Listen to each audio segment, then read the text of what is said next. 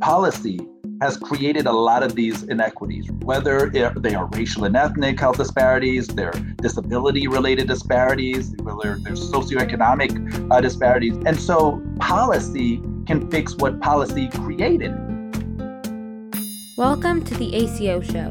Today, Josh and Brian are joined by Daniel Dawes, the director of the Satcher Health Leadership Institute at Morehouse School of Medicine in Atlanta. He is a professor of health law policy, and management, and the author of the books 150 Years of Obamacare and The Political Determinants of Health. They discuss the long and challenging history of efforts in America to promote equity in healthcare, from the Civil War through the era of Obamacare to the present time, and why it's so important to have good data to make meaningful improvements to health inequity. Hi, I'm Brian Chiglinsky, Aledade's Director of Communications, and I'm joined today by my co host, Dr. Josh Israel. And we're joined today by a very special guest, a lawyer, author, scholar, educator, and someone who's been intimately involved in the health equity, health reform, and mental health movements. Today, we're joined by the director of the Satcher Health Leadership Institute at Morehouse School of Medicine in Atlanta, Georgia, and a professor of health law, policy, and management, Daniel Dawes. Uh, Daniel, thank you so much for taking the time to join us today. It's great to be with you both. Thank you, Brian. Great. I was wondering if we could just kick it off by going uh, a decade back in time, uh, a little over a decade, uh, talk a little bit about the genesis of uh, Obamacare, the Affordable Care Act, and kind of some of your work around that. Oh, absolutely. So, you know, I know a lot of people think that we've been working on health reform here in the United States for about 100 years. But for those of us who have been in this underlying movement to advance health equity, we know that it's actually taken us 150 years to realize the Affordable Care Act. What do I mean by that? So, you know, 75 years after the founding of our constitutional republic, right, our government, there was an attempt during the Civil War to pass the nation's first and most comprehensive equity focused health policy. That was called the Freedmen's Bureau Act. And that was, of course, in 1865 under the Abraham Lincoln administration.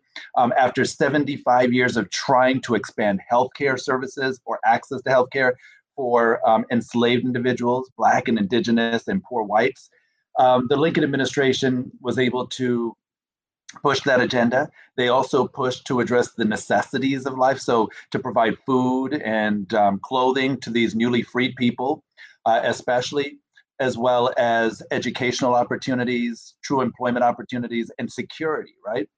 And and so you know the argument is, or I argue that this Freedmen's Bureau Act was really not only the most uh, and and first equity focused policy, but the first health policy addressing what we now call the social determinants of health, right? All of these factors that I just talked about. But it was such a contentious debate. It lasted two years, very much like uh, we did with the Affordable Care Act.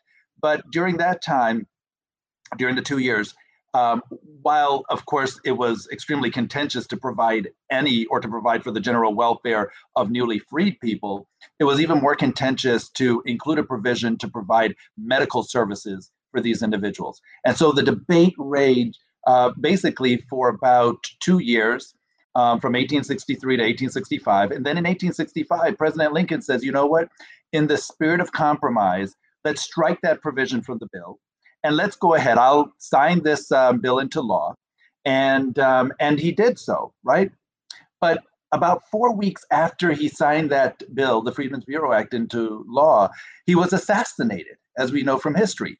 And his supporters, not wanting to squander this crisis, believed that upon reading the um, statute, that it actually did authorize them to provide health services. So even though it had been struck from the law explicitly, they believed that it was written in such a way that they could. And this is where you saw um, the proliferation of Freedmen's hospitals and clinics um, around the country to provide these disparate, these marginalized groups who had been locked out of our health system to get some uh, some access to healthcare. Well, we all know that the opponents of health equity do not sleep. And, and unfortunately, after seven years of trying their very best to dismantle America's first and most comprehensive health reform law, they finally succeeded um, in, in 1872. And, um, and unfortunately, you had uh, a program that had increased access to more than half a million African Americans in this country and countless poor whites in this country um, now losing that access to healthcare. It would take us 150 years later for the political stars to align uh, where we would have another bite at the apple, another opportunity to create a pretty comprehensive, a pretty inclusive and equity focused health policy with the creation and, of course, the passage and implementation of the Affordable Care Act. And so that's why uh, I start with 150 years of Obamacare. It's supposed to cause some cognitive cognitive dissonance um, within people. Yeah, I had to double check my calendar because I was like, did was there a typo or did I miss something here? yeah, it's fascinating because how much it built on the progress that was made, you know, a century and a half ago. That's right. Absolutely. It, it is a great title. It certainly got me thinking. And even in terms of so much of American history, you'll start to study something. You think, oh, this is just tax policy. And you realize, and then you get into it and you say, oh, turns out there's a lot about race in our tax policy. You know, you think you're learning about residential zoning for real estate, and then you find, oh, it's about race too. And so, are you even suggesting that some of the fights about Obamacare were about race? Oh, absolutely, I am. So, you know, if you go back, uh, you know, if, if, you want to go even further uh, back uh, into the 1600s, right, and you look at the laws that, of course, were done to hinder um, Black and Indigenous populations from being able to address their social um, needs, right, from being able to address their social determinants of health. Uh, these these policies, we know Massachusetts uh, for, for your listeners who live in, in that, that Commonwealth. We know Massachusetts was the first colony to legalize slavery, and all these other states uh, or colonies at the time, you know, New York, Connecticut, et cetera, followed suit after the business interests really pushed these policymakers to create policies that would um, not only legalize uh, slavery and, and, and maintain or, or, or continue their business model, but they went even further and they went further by then creating additional policies that explicitly prohibited these um, individuals from being able to earn their own money, uh, from being able to raise their own food, from being able to learn to read and write, from being educated, um, from being able to move and socialize with one another. They were prohibited by law, uh, essentially. Um, from moving beyond a one mile radius of the plantation, right? We know movement is key to health. So there are all of these laws that were then promulgated at that point, and um, and and and and uh, you could see how those were recycled from one generation to the next. So it's been quite a, an incredible history um, to see how that's worked. Uh, from the 1600s all the way up until today.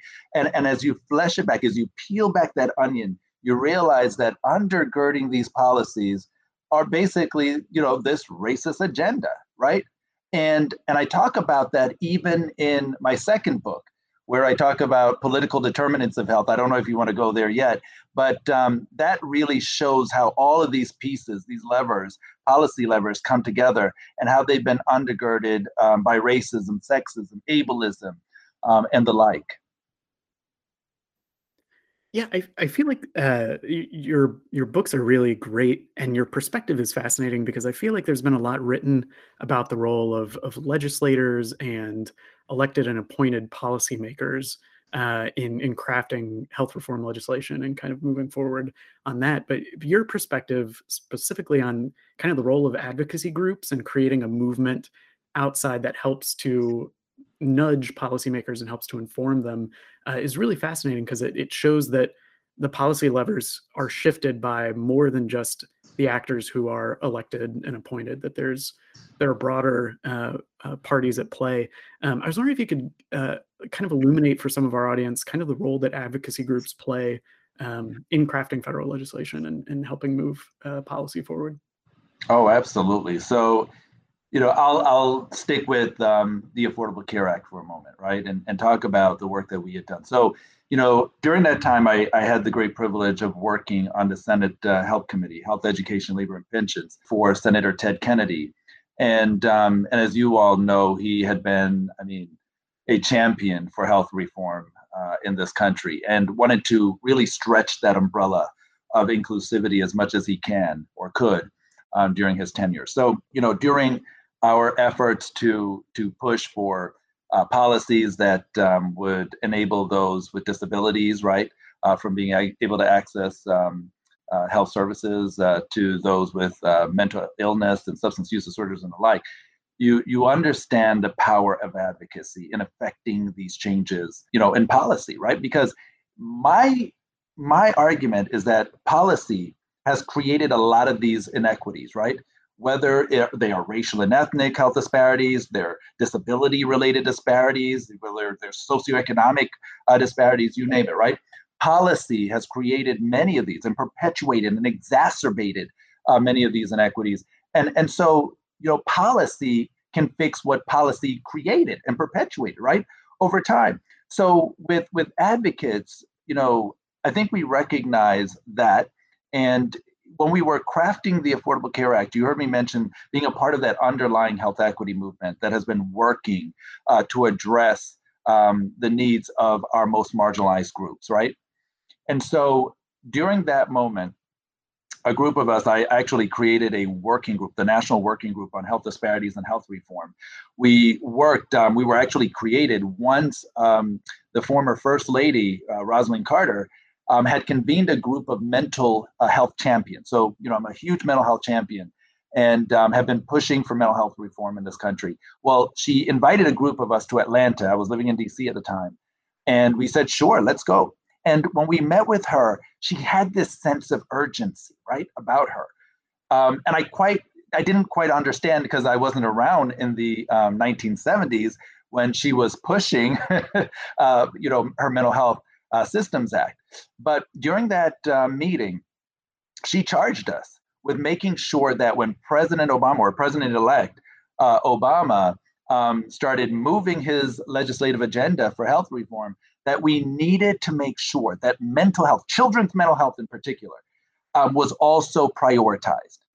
And so we strategized and we thought about okay, here's what you all had done in the 1970s, right? For four years, she and President Carter um, had used their capital, their political capital, to get mental health reform passed after 125 years from the time that the great leaders like Dorothea Dix had been pushing our federal government to pass a comprehensive mental health reform law. So 125 years from that time, they finally get the specs of a bill introduced and they work for four years, right, to, to get the advocates pushing externally and and then of course the champions internally to get this bill passed. They do so, but it's done what a month before the 1980 elections. And in 1980, who won that election? President Ronald Reagan, right? And his administration went about before uh, Carter's administration could implement much of that mental health reform. They tried as, as desperately as they could within the last few months of the administration, but they, they couldn't implement it all, obviously. And when the Reagan administration came in, they went about immediately dismantling much of that um, mental health reform law and prohibiting further implementation of it. And so, you know, she was heartbroken. And, and a lot of mental health reformers uh, at that point were, were, you know, just really upset about that episode. And so that's where that sense of urgency was coming from. And she challenged us to make sure that we understood, we grasped you know, this moment in time that we've been handed for mental health equity, if you will, right? To make sure that children in particular had access to the mental health services that they needed, that we would uh, fight to, of course, ensure that people recognize that mental health was critical to our systemic health and that we needed to really fight for gr- greater parity.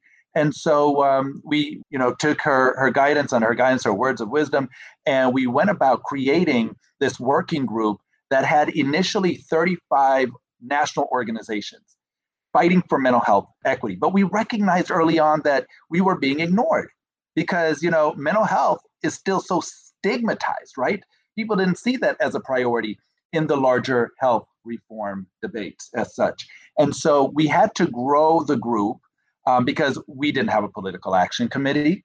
You know, we're nonprofits, uh, we're community based organizations fighting for the change, but we had to show power in numbers. And so we grew, and under the umbrella, uh, our North Star of health equity, we grew and included provider groups, the payers, the consumers, you name it, uh, groups representing civil rights and those representing older adults, those representing LGBTQ individuals, people with disabilities, um, rural individuals. It was such an incredible uh, and powerful group of folks who had never before come together like they did in this fashion, right? Faith-based groups, etc. So together, we developed our specs. We really decided things by consensus, right? and um, and we served as that external vetting group for the Congress and for the White House. So anything health equity had to have been vetted by our group. Congress knew that once they were vetted, they knew that they would have at least a sign-on letter of 300 organizations backing those provisions. So through the power of collaboration, we were able to include 62 provisions in the Affordable Care Act addressing health inequities among these vulnerable populations. And it was very exciting looking at bolstering the intersection of quality and value based care, right? These delivery and payment system reforms. And getting these provider groups and payers to pay greater attention and dedicate the resources to address these intersections. The same thing with access and coverage and so forth. So we're very pleased with the outcome of that advocacy group, but it does show how critically important it is to have a seat at that table and to continue to engage in the process from beginning all the way until the present. I, I can't even say there's ever an end to the advocacy process, but you must always engage. So that's really how we we operated. Our company uh, has a commitment to health equity, and the way we one of the ways we have chosen to really focus on that is to bring down blood pressure among the Black Americans that we treat. You know, there's there's huge differences um, uh, in those populations, and you know, worse health outcomes. That's right. What el- what else would you suggest? We're a company that helps uh, primary care providers set up accountable care organizations and um, and run them. What else would you suggest as some meaningful health equity targets that companies that support PCPs or that PCPs could realistically take on that would make a difference? Yeah, oh my gosh, what a great question. And and so let me say that I know we could go on and on and on about recommendations, but you know, I think one that I would start with is data because if there is no data, they say there is no problem, right? We, we need greater data. We need to, to really leverage the power of data so that we can effect those changes or create those programs, those solutions that these communities desperately need. We see tremendous gaps in the data from the data set. So I would, you know, really push you all based on my experience. You know, I have been you know, working with other leaders to get them, when we talk about the quality payment program, for instance, right, QPP, uh, you look at these other value-based cares, ACOs and the like, you know, it has always been a challenge to get providers to include the collection of various factors, right? So race and ethnicity was one early on, folks didn't want to touch that. But then we have been trying to push for greater prioritization of equity. We believe that providers who care enough about these issues and have been working diligently to create programs and, and solutions to elevate health equity should be rewarded, right? They should be incentivized. And so that has been an uphill battle for many of us. And quite frankly, this is coming from 2012, especially. It wasn't as much during the ACA negotiations in 2009 to 2010, but it was in 2012 when uh, Health Affairs had actually done a special issue on the Affordable Care Act, and they had you know folks really reacting to different titles of the law, and a lot of them you know were praising the ACA for doing a remarkable job in taking this equity lens. But there was one article in particular that, that grabbed my attention, and I think grabbed the attention of others, that dealing with the intersection of quality and value-based care and equity, because you know that to me is the unfinished business of healthcare. And, and what the author said during that time, and I believe they were from RAND, was that unless we get this right, there's been no movement by CMS, right, and by providers in this space. Unless we get that done, right, and achieve that, we're really going to make little progress in checking these health inequities in healthcare. So I would say that taking that lens, um, the data, taking the equity lens uh, to the quality and value-based care uh, work that you all are doing, to the ACO work, et cetera, that is so critical because we know that studies have shown that when you improve the quality of care, it actually leads to increasing the disparities of care, right? It doesn't do the opposite of reducing disparities. So, what are we doing wrong there? What can we do differently? As you all develop your, you know, your systems, your programs, uh, we talk about AI. We talk about algorithmic biases. Uh, we know that you know it is always raining biases in this in this country in our society at large. And so, as we are developing, we know that oftentimes you've read these peer-reviewed journal articles, the studies showing how many of these programs have actually ended up hurting African American patients, right, and other uh, minoritized patients. So what can we do differently as we are building these these uh, data platforms or we're building these programs, software programs and so forth? How can we ensure that they don't do harm, but actually do quite the opposite? So they benefit all groups as best as we can, so that all groups stand a fair chance of reaching their optimal level of health. I love I love that focus on uh, being very deliberate in how you implement these programs and how you create new ones, and and realizing that like you said, our, our system rains down biases in so many different ways. And unless you're thinking deliberately about how to navigate that, it can really overwhelm any program or progress that, that you're trying to make. Um, I'd love to take uh, for our last question, kind of bring it home to you and where you are right now. And if, if you could tell us a little bit about your work at the Satcher Health Leadership Institute and uh, what you guys have been doing and, and how you're uh, pushing for health equity uh, across the system there. Absolutely, I'd love to. So, you know, the Satcher Health Leadership Institute was founded by um, David Satcher, who was our 16th U.S. Surgeon General under President Clinton. He spent about a year with the George W. Bush administration as well. And, you know, while he was Surgeon General, he pushed policies, uh, these underrated uh, issues in policy, uh, trying to, to, to elevate uh, and, and get greater attention for them. So you're talking about mental health, right? We just talked about how stigmatized that was. Uh, mental health, he was the first Surgeon General pushing that one. Same thing with sexual health, oral health, racism, taking an anti-racism lens to the work uh, during that time. Well, now that you know he basically finished his tenure as Surgeon General, he came back to Atlanta and founded the Satcher Health Leadership Institute to really bolster the, the, the leadership in this movement in terms of advancing health equity. And um, and about two years ago, he uh, decided to retire, and he passed the baton on to me. And I have taken that uh, and uh, will continue to to move and use the institute to move that needle of health equity further than we've been able to realize today. So so what are we focused on? We are all about our great vision is is being that transformative force for health equity, both domestically and globally. And we don't want to just merely nibble around the edges of the problem of health inequities in this country and in other countries, but, but we want to create those actionable solutions. We want to create systemic change. We want to be able to create the type of programs that will help us chip away at these concretized inequities. And so today, we are actually working on something I'm really excited about with um, uh, Google, with CDC Foundation, with the U.S. Department of Health and Human Services and Gilead Sciences, um, and the Annie Casey Foundation. And it's to create the nation's first health equity tracker. This tracker, we hope, will not only track inequities for years to come, right? COVID related inequities, but the chronic diseases. You know, Josh mentioned blood pressure, right?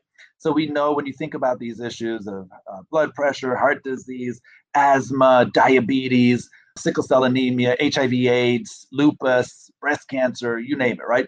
They strike disproportionately within communities of color and within other course of course other minoritized communities. So what can we do to track these over time? And then we want to also track the social determinants of health. So we're going to look at various social factors from housing to health insurance coverage and the like overlay that with that data. And then of course we have a team of legal epidemiologists who are working on what we call our political determinants of health data.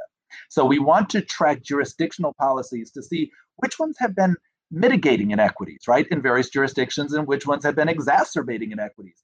And um, you know, perhaps there are lessons we can learn from from this uh, tracker that uh, policymakers, policy influencers, will be able to leverage to ensure that as they move forward, they can create the type of policies, the type of programs that will benefit all communities. So we are pretty excited about that one. I'm also leading a $40 million grant from the US Department of Health and Human Services that is creating a national COVID 19 resiliency network. We have 300 national partners uh, working with us um, from the American Medical Association to the National Association of Community Health Centers and community health workers, you name it. Such an incredible group of partners that are committed to going out into communities, whether it is tribal communities, uh, all the way to the US territories, right, which have predominantly uh, communities of color, and ensuring that uh, we are helping to mitigate the impact of COVID 19. And then beyond that, making sure that we can help these communities thrive so that uh, they all can reach their optimal level of health and their full potential. So I'm pretty excited about those two. Well, Daniel Dawes, Executive Director of the Satcher Health Leadership Institute at the Morehouse School of Medicine in Atlanta, and the author of the books 150 Years of Obamacare and the Political Determinants of Health.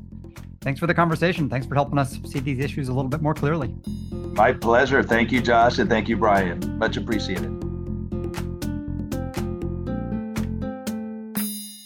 This episode of the ACO Show was produced by Brittany Barnes and Hannah Posner. Our theme music is by Donna Korn.